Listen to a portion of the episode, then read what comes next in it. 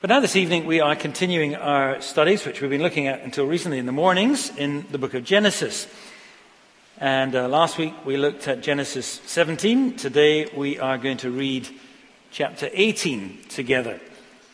Chapters 15 to 17, which we saw, uh, was really telling us all about the beginning of the Christian church. And at chapter 18, we begin immediately at what is the beginning of real Christian mission. So I'm going to read uh, chapter 18 uh, of Genesis uh, in its entirety. And the Lord appeared to him, that is to Abraham, by the oaks of Mamre, as he sat at the door of his tent in the heat of the day. He lifted up his eyes and looked, and behold, three men were standing in front of him. When he saw them, he ran from the tent door to meet them and bowed himself to the earth and said, O Lord, if I find favor in your sight, do not pass by your servant. Let a little water be brought and wash your feet, and rest yourselves under the tree while I bring a morsel of bread that you may refresh yourselves, and after that you may pass on, since you have come to your servant. So they said, Do as you said. And Abram went quickly into the tent to Sarah and said, Quick, three seahs of fine flour, knead it and make cakes. And Abraham ran to the herd and took a calf, tender and good, and gave it to a young man who prepared it quickly. Then he took curds and milk and the calf that he had prepared, and he set it before them. And he stood by them under the tree while they ate. They said to him, Where is Sarah, your wife? And he said, She's in the tent. The Lord said, I will surely return to you about this time next year, and Sarah your wife shall have a son. Sarah was listening at the tent door behind him. Now, Abram and Sarah were old, advanced in years. The way of woman had ceased to be with Sarah. So Sarah laughed to herself, saying, After I'm worn out and my Lord is old, shall I have pleasure? The Lord said to Abram, why did Sarah laugh and say, Shall I indeed bear a child now that I am old? Is anything too hard for the Lord? At the appointed time, I will return to you about this time next year, and Sarah shall have a son. But Sarah denied it, saying, I didn't laugh, for she was afraid. He said, No, but you did laugh. Then the men set out from there, and they looked down towards Sodom. And Abraham went with them to set them on their way. The Lord said, Shall I hide from Abraham what I am about to do? Seeing that Abraham shall surely become a great and mighty nation, and all the nations of the earth shall be blessed in him. For I have chosen him, known him, that he may command his children and his household after him to keep the way of the Lord by doing righteousness and justice, so that the Lord may bring to Abraham what he has promised him. Then the Lord said, Because the outcry against Sodom and Gomorrah is great, and their sin is very grave, I will go down to see whether they have done altogether according to the outcry that has come to me. And if not, I'll know. So the men turned from there and went towards Sodom. But Abraham still stood before the Lord. Or perhaps I think it should be read, but the Lord still stood before Abraham. Then Abraham drew near and said, Will you indeed sweep away the righteous with the wicked?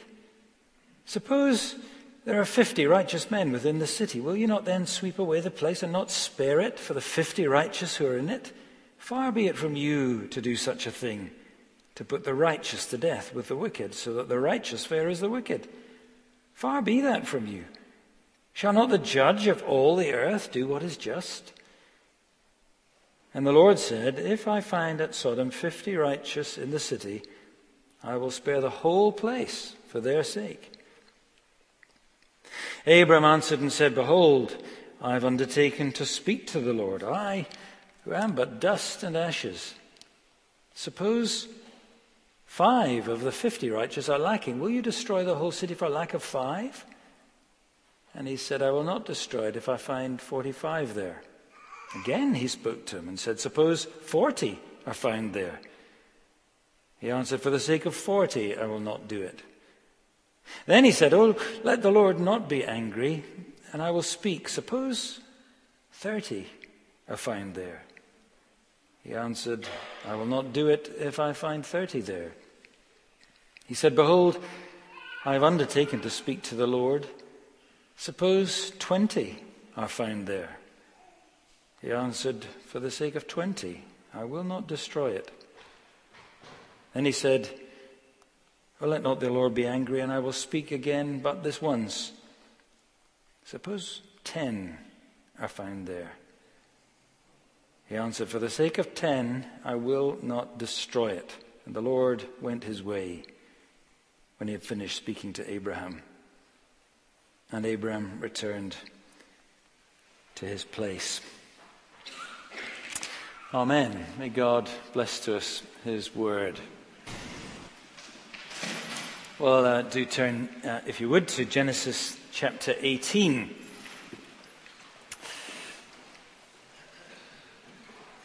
Now, we've seen that the very heart of the Abraham story in Genesis 15 to 17 shows us the the constitution of the Christian church, a household of covenant faith. That is faith in the promise of God's uh, salvation. That through Abraham's physical seed, all peoples, all peoples of the earth would be blessed. And if you look at the last verse of chapter 17, that reminds us that from the very start, God's missionary purpose was uh, to embrace all, and that was evident to all because the call of Abraham led immediately to mission. Uh, the call to circumcision led immediately to foreigners also sharing within the blessing of those who were born in the household uh, of Abraham. And now that fact is further reinforced in chapters 18 to 20, which are all about the beginning of Christian mission. These chapters are here to remind God's people in every age, from Moses' first readers right up to us today, to remind us what it means to be a part of that family of those who are blessed along with Abraham, the man of faith. God preached the gospel of saving mercy to the whole world to Abraham in advance, Paul says to the Galatians. But he also called Abraham to reflect that calling in his own life and his experience. And that's what we see demonstrated right here in chapter 18. In Abraham, the father of all the faithful of God, we see the abiding calling of God's church in the world, his church in every age. That's a long chapter, but it illustrates so clearly what it means to be chosen by God. Verse 19, as that puts it, or, or as the footnote says, known by God through his covenant grace. God's people are called thus in order that they become his true friends and his true prophets and his true priests. Now, the story falls very neatly into uh, three parts. So, first of all, let's look at verses 1 to 8, where we see that God grants his people, the people that he calls to himself, he grants them a personal relationship with himself. Abraham was God's true friend. What we have in these verses is a wonderful picture of real friendship. God drops in on Abraham, his friend, for a meal and for a chat. God's not just a promising God, but he truly is a personal God. It's not just that he, he speaks to Abraham in a voice, or that he appears, as we saw before, in a, in a smoking fire. No, he appears in the flesh to speak to him, to eat with him in his own home. He's not just a God who rules his people, but he's a God who rejoices in relationship with them, in real friendship. And that's what it means to be in covenant with God. There's a wonderful intimacy here, isn't there? Something we haven't seen really since Genesis chapter 2 with uh, the man and the woman walking in the garden with God. He just drops in on them. How soon do you think Abraham recognized uh, that this was the Lord. Well, if you read the scholars, they love arguing about that. I'm not actually sure it really matters very much. But Moses certainly leaves us in no doubt who these visitors were. It was, look at verse 1, it was the Lord himself who appeared to Abraham. And he speaks with Abraham throughout. Verse 22 makes it very clear that the other two uh, were angels who went off down to Sodom. I'm going to read more about that in the next chapter. Well, maybe it didn't occur to Abraham absolutely immediately at first who these men were, because they were, verse 2, look, they were men in the flesh. They sat down and had a good meal. I think it looks as though Abraham was um, dozing. He was sort of having his midday siesta in the heat of the day at the door of his tent. And suddenly he woke, and there they were, right in front of him. They appeared just like that. I think Abraham probably caught on pretty fast because in verse 3, he addresses one of them in just the same way he spoke to God back in chapter 15, verse 2, O Lord. And that's a term that's only used of God. And remember, of course, this may not be the first time uh, that this has happened. Back in chapter 12, verse 7, we read that God appeared to Abraham. We're not given any details. So it may not have been the first time, but at the very least, Abraham certainly recognized somebody very special was in front of him, hence the extreme haste and the lavishness of his hospitality. Notice in verse 6 the fine flour, 21 litres of it. That's a term that's only ever used of the special flour, the very special offerings devoted to the Lord. You can read about it in Leviticus chapter 2, the mincha, or uh, uh Leviticus chapter 24. So this is something very special. And certainly before very long, it is abundantly clear who the chief visitor is. Look at verse 9. He knows Abraham's wife's name. Not her old name, but her new name that was given to her just the chapter before by God himself. And verse 12, he knows Sarah's own thoughts inside the tent, her inner laughter. So there's no doubt, is there? Here is the Lord God, the creator of earth and heaven, the maker of covenants, the ruler of all people. And here he is, sitting down to roast beef and yogurt and cakes by the campfire with Abraham. Just after he drops in out of the blue, unannounced. And that's the sort of thing real friends do, isn't it? These are not total strangers. Real friends know that you can just ring the doorbell, pitch up. If it's a meal time, there'll be a seat round the table for you. If you need a bed for the night, you'll get that. And that's the point here. You see, God rejoices in real relationship with his people. He makes them real friends. That's Abraham's great distinction in the Old Testament. He's called the friend of God. And it's very significant that the Apostle James in the New Testament picks that up and reminds us that not only did God credit righteousness to Abraham by faith, he called him his friend. James 2, verse 23. He is a personal God. He engages in real personal relationship with his people. So we shouldn't be surprised, should we, when we read on in the Bible and we find that this is the God who promises that one day he will come to be with his people in the flesh forever. Shouldn't surprise us that when we read about uh, the Son of God coming in the flesh in the person of Jesus Christ, he was called the friend of sinners. He was the one who dropped in for tea, wasn't he? With people like Zacchaeus and people like Levi and many, many others. You're not just servants, said Jesus to his disciples, you're my friends. And greater love has no one than this, that he lays down his life for his friends. God's covenant people are those that he has called into friendship with himself. That's so important, isn't it?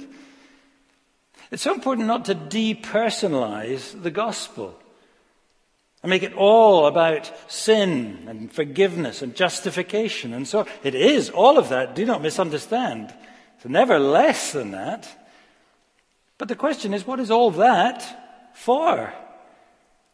And it's because God wants us as his friends. He wants to sit down and feast with us, to eat fine food and drink fine wine, to laugh, to rejoice to revel in all that real friendship really is.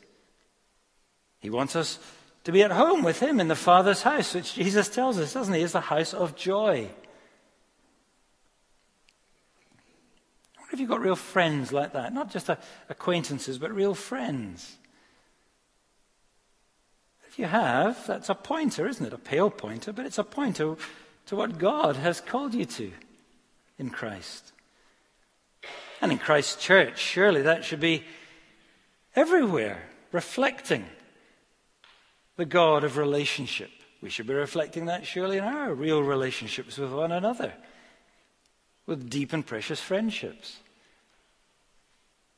Some of us sometimes are too slow, aren't we, to give ourselves like that. We need to learn from Jesus how to be a friend, how to cherish friendship.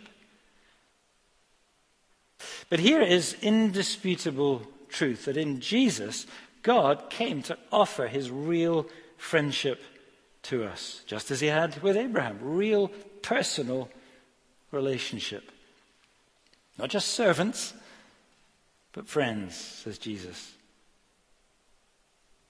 I actually had a friend uh, long ago at university, when I was at medical school, who came to Christ from reading that very verse in John chapter 15. He was actually in hospital, detoxifying from drug and alcohol uh, dependence. And uh, there was a Gideon Bible in his locker. And uh, one day, in a kind of haze and fog, he took it out and he opened it just at a chance at John chapter 15. And he read that verse. And the one that said, And, and, and you're my friends if you do as I command. And so he did what the Lord commanded. He came to faith in Jesus Christ. And he went on and Indeed, he was there. I met him in Aberdeen. He was trained to be a minister of the gospel. Being in covenant with God means he grants his people a personal relationship. He makes us God's true friends. But friends share things, don't they? And that brings us to the second thing here in verses 9 to 21. God grants his covenant people a profound revelation about himself. These verses show us Abraham as God's true prophet.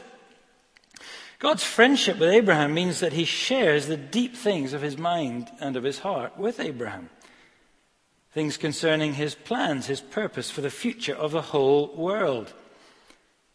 And you see, God calls his covenant people to friendship with a real purpose. And that purpose is to join with him in his plan for the redemption of this world. Look at verse 19. I've chosen him, says God, literally, as the footnote. I have known him personally as a friend, so that he may lead his family and descendants after him, so that they would be the instrument of fulfilling God's mission in the world just as he has promised. God's friends join him in that wonderfully privileged calling. And that is, as we're reminded in verse 18, the blessing of all nations. You see, God's choice and God's calling go together. God's electing grace always goes together in Scripture with his missionary purpose.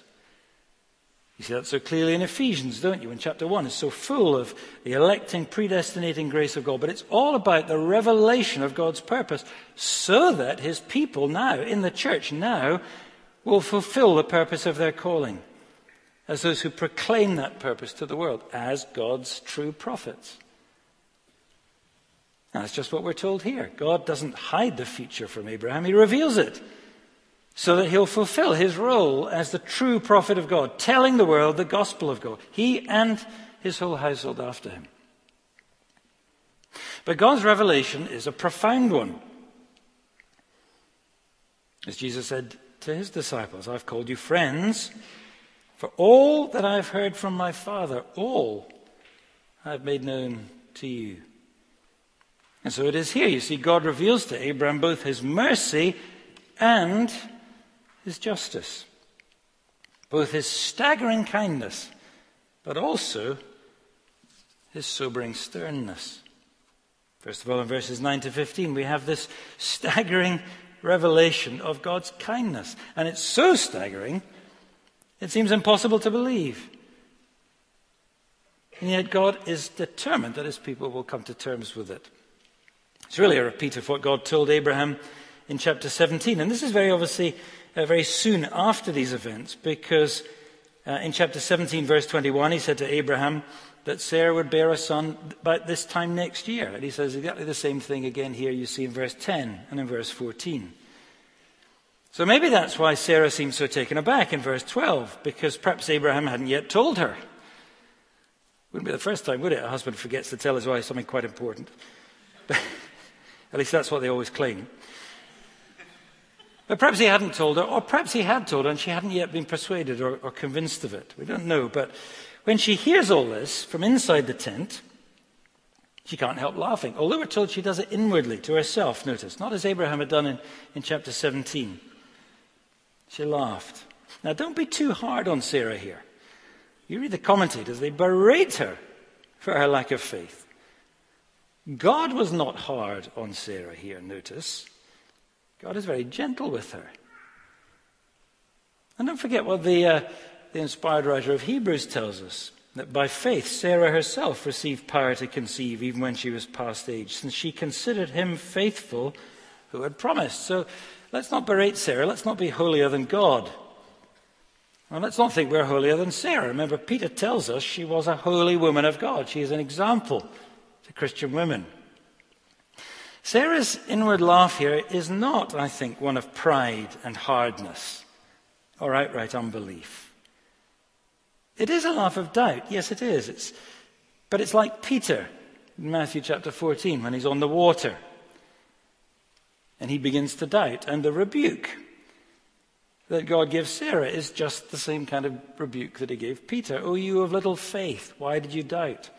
It's not like the rebuke that Jesus gives to the scribes and the Pharisees, is it? Those who, who rebelled against him, who refused his word. That's quite different.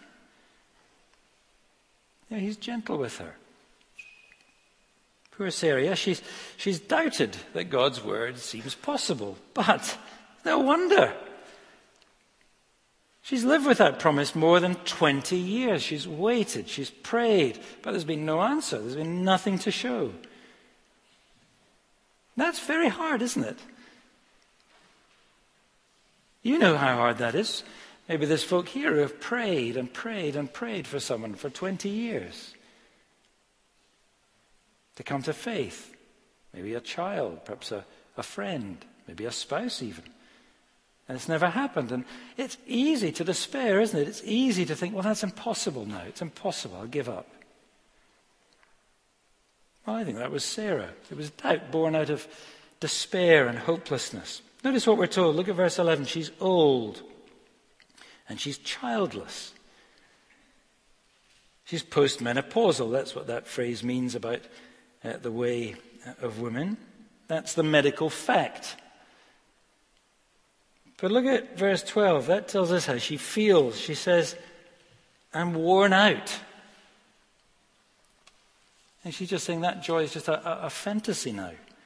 My husband is old, she says, notice, but I am old and worn out. And I think that's an insight into Sarah's heart. It's a deep, deep pain for her. It's part of her very identity as a woman and as a wife, and it's been torn away for her. She feels, she feels utterly hopeless. So don't be too hard on Sarah, especially if you're a man, like most of these commentators are. John Calvin shows characteristic, very good judgment here. He says, Nothing was less in Sarah's mind than to call God a liar. No, he says, her only sin was that she just didn't expect from God a miracle she simply couldn't conceive of in her own mind. And he points out that most of us are like that most of the time. As often as we measure the promises of God and the wonders of God by our own reason and by the laws of nature, we act reproachfully towards him, though we may intend nothing of the sort, he says. But we all do that, don't we? But the Lord won't have her remain uh, doubting. Look how kind he is to her in verse 13. Notice how God repeats her words, but he doesn't say she's worn out. He says she's old, but he doesn't say she's worn out. She's not finished in God's plans. Maybe that's encouragement to some of us today, feeling our age. Well, you can be old and not worn out in God's purpose. What about those wonderful words in verse 14? Wonderful. Is anything too hard for the Lord? That's one of God's favorite phrases. He loves saying that. Read Luke chapter 1. It's exactly what he told his angel to say to Mary about another miraculous birth. Is anything too hard for the Lord? Of course, nothing is too hard for him. And nothing that he has surely promised will ever be too hard for him. Well, poor Sarah is left so staggered that she's just left blethering in verse 15, isn't she? Because she realizes how foolish she's been to doubt. And so she pretends she doesn't. And it's as if the Lord is, is just quietly smiling, saying, No, no, Sarah, don't make anything worse. Just wait. And soon you'll be laughing yourself. You will. And that's just what happened, isn't it? As we'll see. But you see, in all of this, God reaffirms yet again the staggering kindness of his mercy and grace and his purpose of grace for Abraham's family personally, as his covenant people, but also in terms of the destiny that he would share as the means of that blessing overspilling to the whole world. Verse 18, he will become a great and mighty nation and, and all the nations of the earth will be blessed through him. But alongside that staggering revelation of God's kindness and God's mercy to him and to the world, there is another side. And that too is, is part of God's revelation to Abraham as God's true prophet. Look at verses 16 to 21. It's a profoundly sobering revelation, isn't it, of God's justice, of God's wrath against sin. Shall I hide that? from Abraham, says the Lord in verse 17. No, of course I can't, because any true prophet of God must know and tell the whole truth of God, not just half of it. That's so important. It may be very hard for us to digest, but nevertheless it is essential because half a gospel, half a gospel is no gospel. Some people want to have only the love of God to proclaim. And the Bible speaks of God's love in abundance, but therefore it must also speak of his justice. Just because true love must hate and oppose sin and wickedness and evil. Or else it won't be true love at all, will it? Just takes a moment's thought to think about that and, and, and see how true it is. If you discover children being abused and being tortured, by wicked men, by abusers. True love is not to just express kind thoughts and words to those abused children. True love is a determination to stop that abuse and bring those abusers to justice and to punishment, isn't it? And so it is with God, you see, who loves the world and therefore is determined to bring justice to the evil and wickedness that has ruined it. And that is part of his saving mercy and love for those that he is saving. So here God reveals the whole of the future to Abraham, not just his plan for blessing the nations, but also his commitment to judging the world and to punishing sin and evil. And you see, for Sodom and Gomorrah, that time had come. If you look at verses 20 and 21, the language there echoes the language in the prelude to the flood, and especially in the prelude to the great judgment at Babel. Remember, I will go down and see. And Moses' readers would certainly understand that. And it must have been very clear to Abraham, the true friend of God, whom God had granted a real personal relationship, the true prophet of God, to whom God had granted a profound revelation, laying out his, his future purpose of salvation and, and of judgment. But you see, something else also became clear to Abraham in all of this. And I think this was in big part what the whole episode is about. And it's what Moses wanted his people to see, and it's what God wants us to see as well about our calling as God's true covenant people.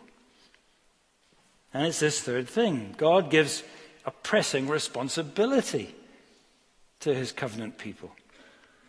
See, what we see in verses 22 to 33 is Abraham as God's true priest. As God's friend, he enjoys a relationship with him. As God's prophet, he knows revelation about the future, so he can talk to men for God. But as God's priest, he intercedes with God on behalf of people. He talks to God for men. And that's what we see here in this extraordinary encounter. And it is extraordinary. Notice that God seems to draw this out of Abraham, because in verse 17 he shares his plan with him. And yet in verse 21, look, he leaves a, a chink of hope, doesn't he? I'll go and see. And maybe it's not as bad as I've heard. And then in verse 22, the Lord stays behind when these two angels, the two others, go off to Sodom. And as I said, I think the text probably reads, the Lord remained standing before Abraham. But at any rate, why did he stay? Well, he's willing Abraham to pray. He wants him to intercede with him for these cities. And I think that's what explains Abraham's boldness in approaching God as an advocate for Sodom. Because that's what the, uh, the language here uh, implies. He is advocating for Sodom.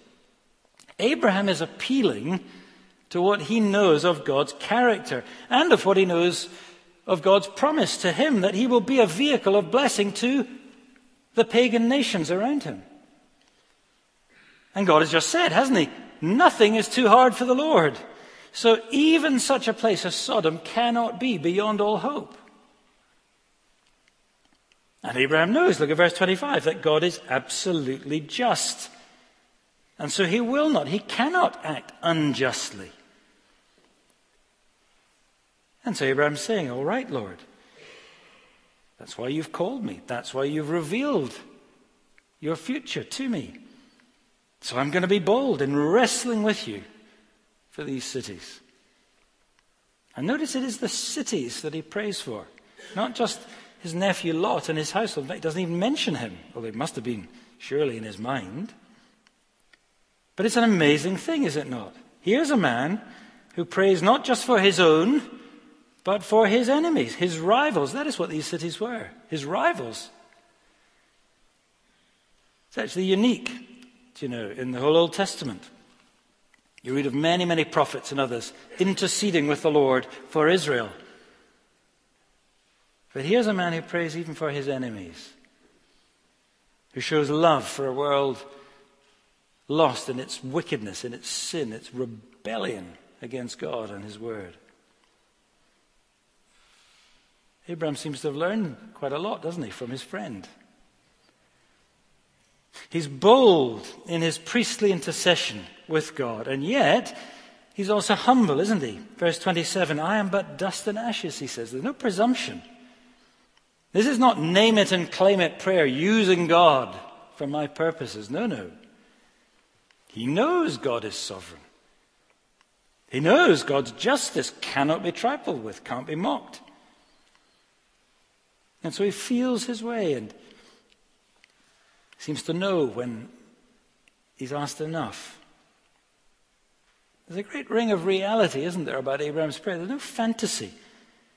Yes, nothing is impossible with God, but that doesn't mean that God will ever be untrue to himself.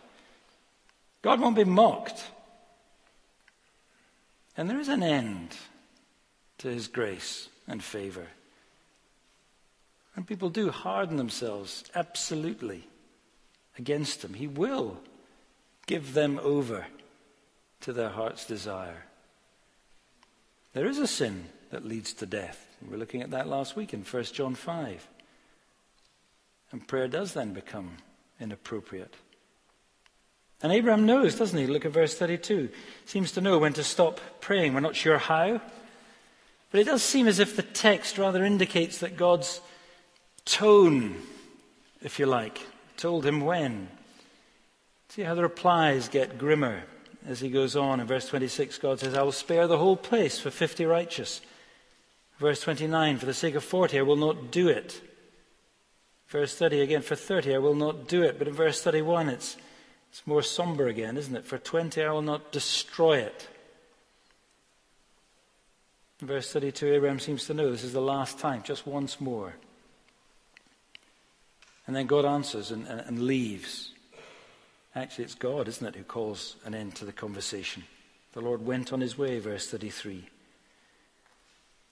And of course, as we'll see, there weren't even ten righteous in Sodom, only Lot and his immediate family. And God rescued him by the scruff of his neck. But what an extraordinary demonstration of the pressing responsibility that Abraham understood to be his calling. He was called and set apart, he and his family after him, to be God's friends and therefore to be God's prophets to the world and his priests for the world. To bring God's truth to the peoples of the world, but to bring the peoples of the world to God's throne in interceding prayer. And that is what the formation of God's covenant household of circumcision led to passionate mission to a godless civilization. Well, why is this here? What's it got to do with us?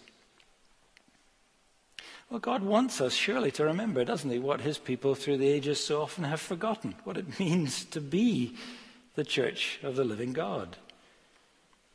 Moses is reminding his people, Israel, of their calling. Read Exodus 19. God called them afresh, didn't he, into a relationship with himself.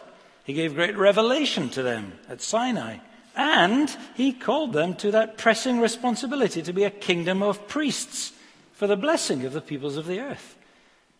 To live for God's glory as his servants, to bless the Gentile nations with that light and the, the knowledge of the one true God.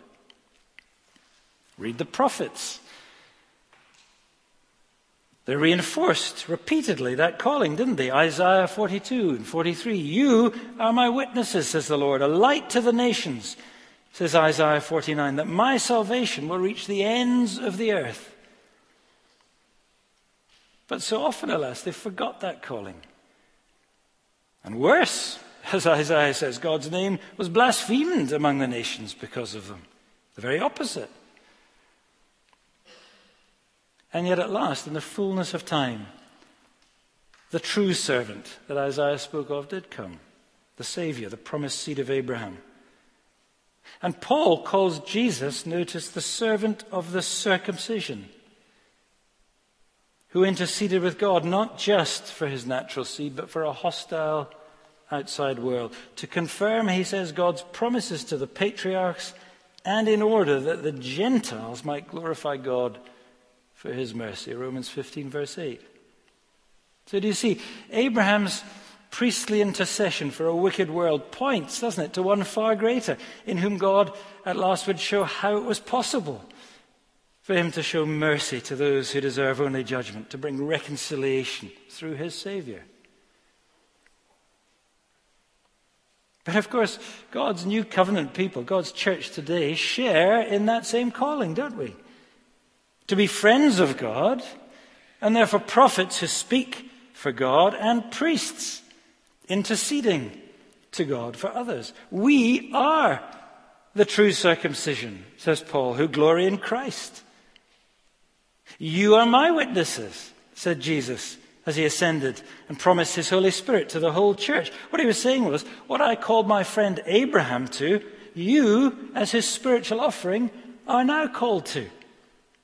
And yet, your privileges in this age of fulfillment are so great, you have even greater responsibilities. But also, of course, you have even greater power. Because through the coming of the Holy Spirit on the whole church, we've all received that great calling as true heirs of Abraham, as friends, and as prophets, and as priests of the Lord God here on earth. Just as we uh, come to a close, turn with me to John's Gospel, chapter 15. Because Jesus' words here in the upper room are so enlightening. Of course, they were spoken first uniquely to his apostles. But Jesus' prayer of blessing in John chapter 17 was clear that it was not just for them only, but it was also for all who would come to share their faith. And that means that we are inheritors of the same intimate fellowship that the apostles knew with Jesus. Uh, John is very insistent on that in his first letter, as we've been seeing. But look what Jesus calls his followers. John 15, verse 15. I have called you friends friends of God through Christ into a personal relationship with God. And that means, look, verse 15, all that I've heard from my Father, I have made known to you, a profound revelation of God, which all who trust the apostles' gospel also share. And so all believers are true prophets speaking God's truth to men. And look at verse 16. He chose them, and through their testimony, he chose us as he chose Abraham to bear fruit for him as he answers our prayers, so that whatever you ask in the Father's name, he may give it to you. As Christ's followers now, we have this same pressing responsibility from God of priestly intercession to bring the fruits of his saving mercy to a disobedient world, to a godless world, just like Sodom. Isn't that striking? I find it striking that in Christ we have been made just like Abraham. We've been chosen as friends who truly know God Himself, and as prophets who truly know the words of God the Father through Jesus, and as priests who know the way to His very heart of love. Could God really love us enough to want to know us in that extraordinary way? Seed of Abraham, perhaps, but of us, of me? Well, look there at verse 13 in John 15. He couldn't show greater love, could he? He laid down his life for us to make us his friends. So we know that this is our true calling. We can't ever presume on his friendship. Verse 16 there is very clear. We did not choose him, he chose us, just as he chose Abraham by sheer grace. And that grace is all that separates us, you and me, from Sodom and Gomorrah. That's the truth.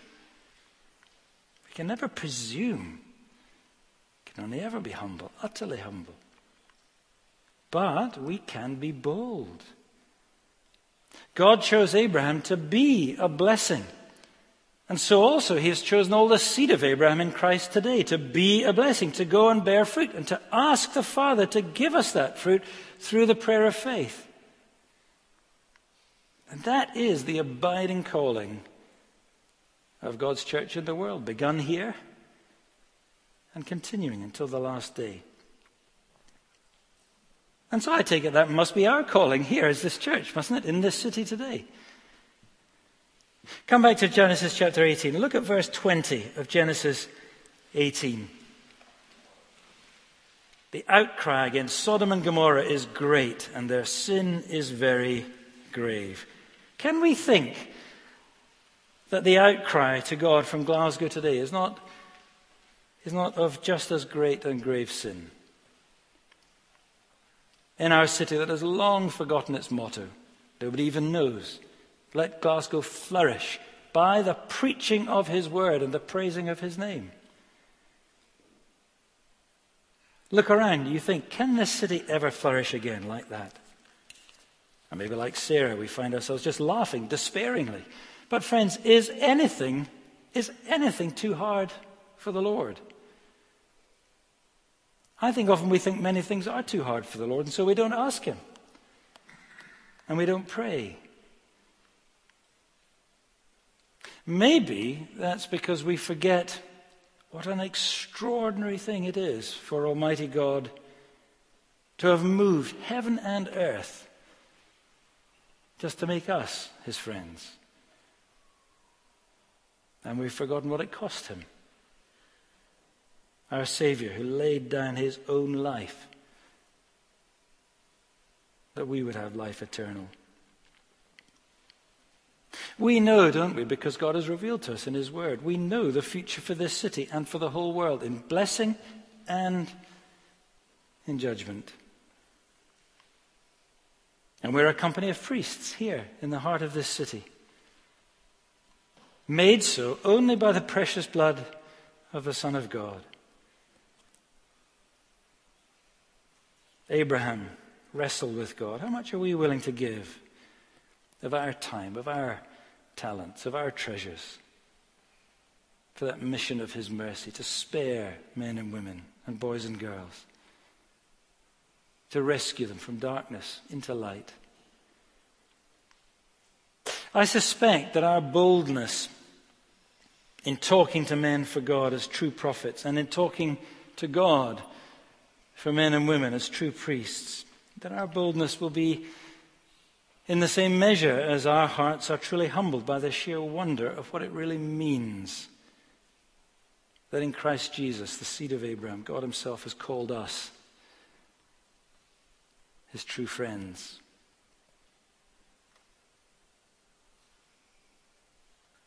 So, how fitting that tonight we come to this table, which proclaims again to us that humbling message of the cross and of the love laid down his own life to make us, you and me, his friends. Amen. Lord, You've called us your friends. You've shown us such love. You've given us such a wonderful revelation of your mercy and your truth and your judgment. So help us, Lord, to bear the responsibility that is ours and the privilege of that responsibility to speak to men for you and to go on speaking to you for them, that you might yet spare many in this city of ours, in this nation of ours, indeed, in this world of ours. Help us to share the heart of our friend, we pray. In Jesus' name. Amen.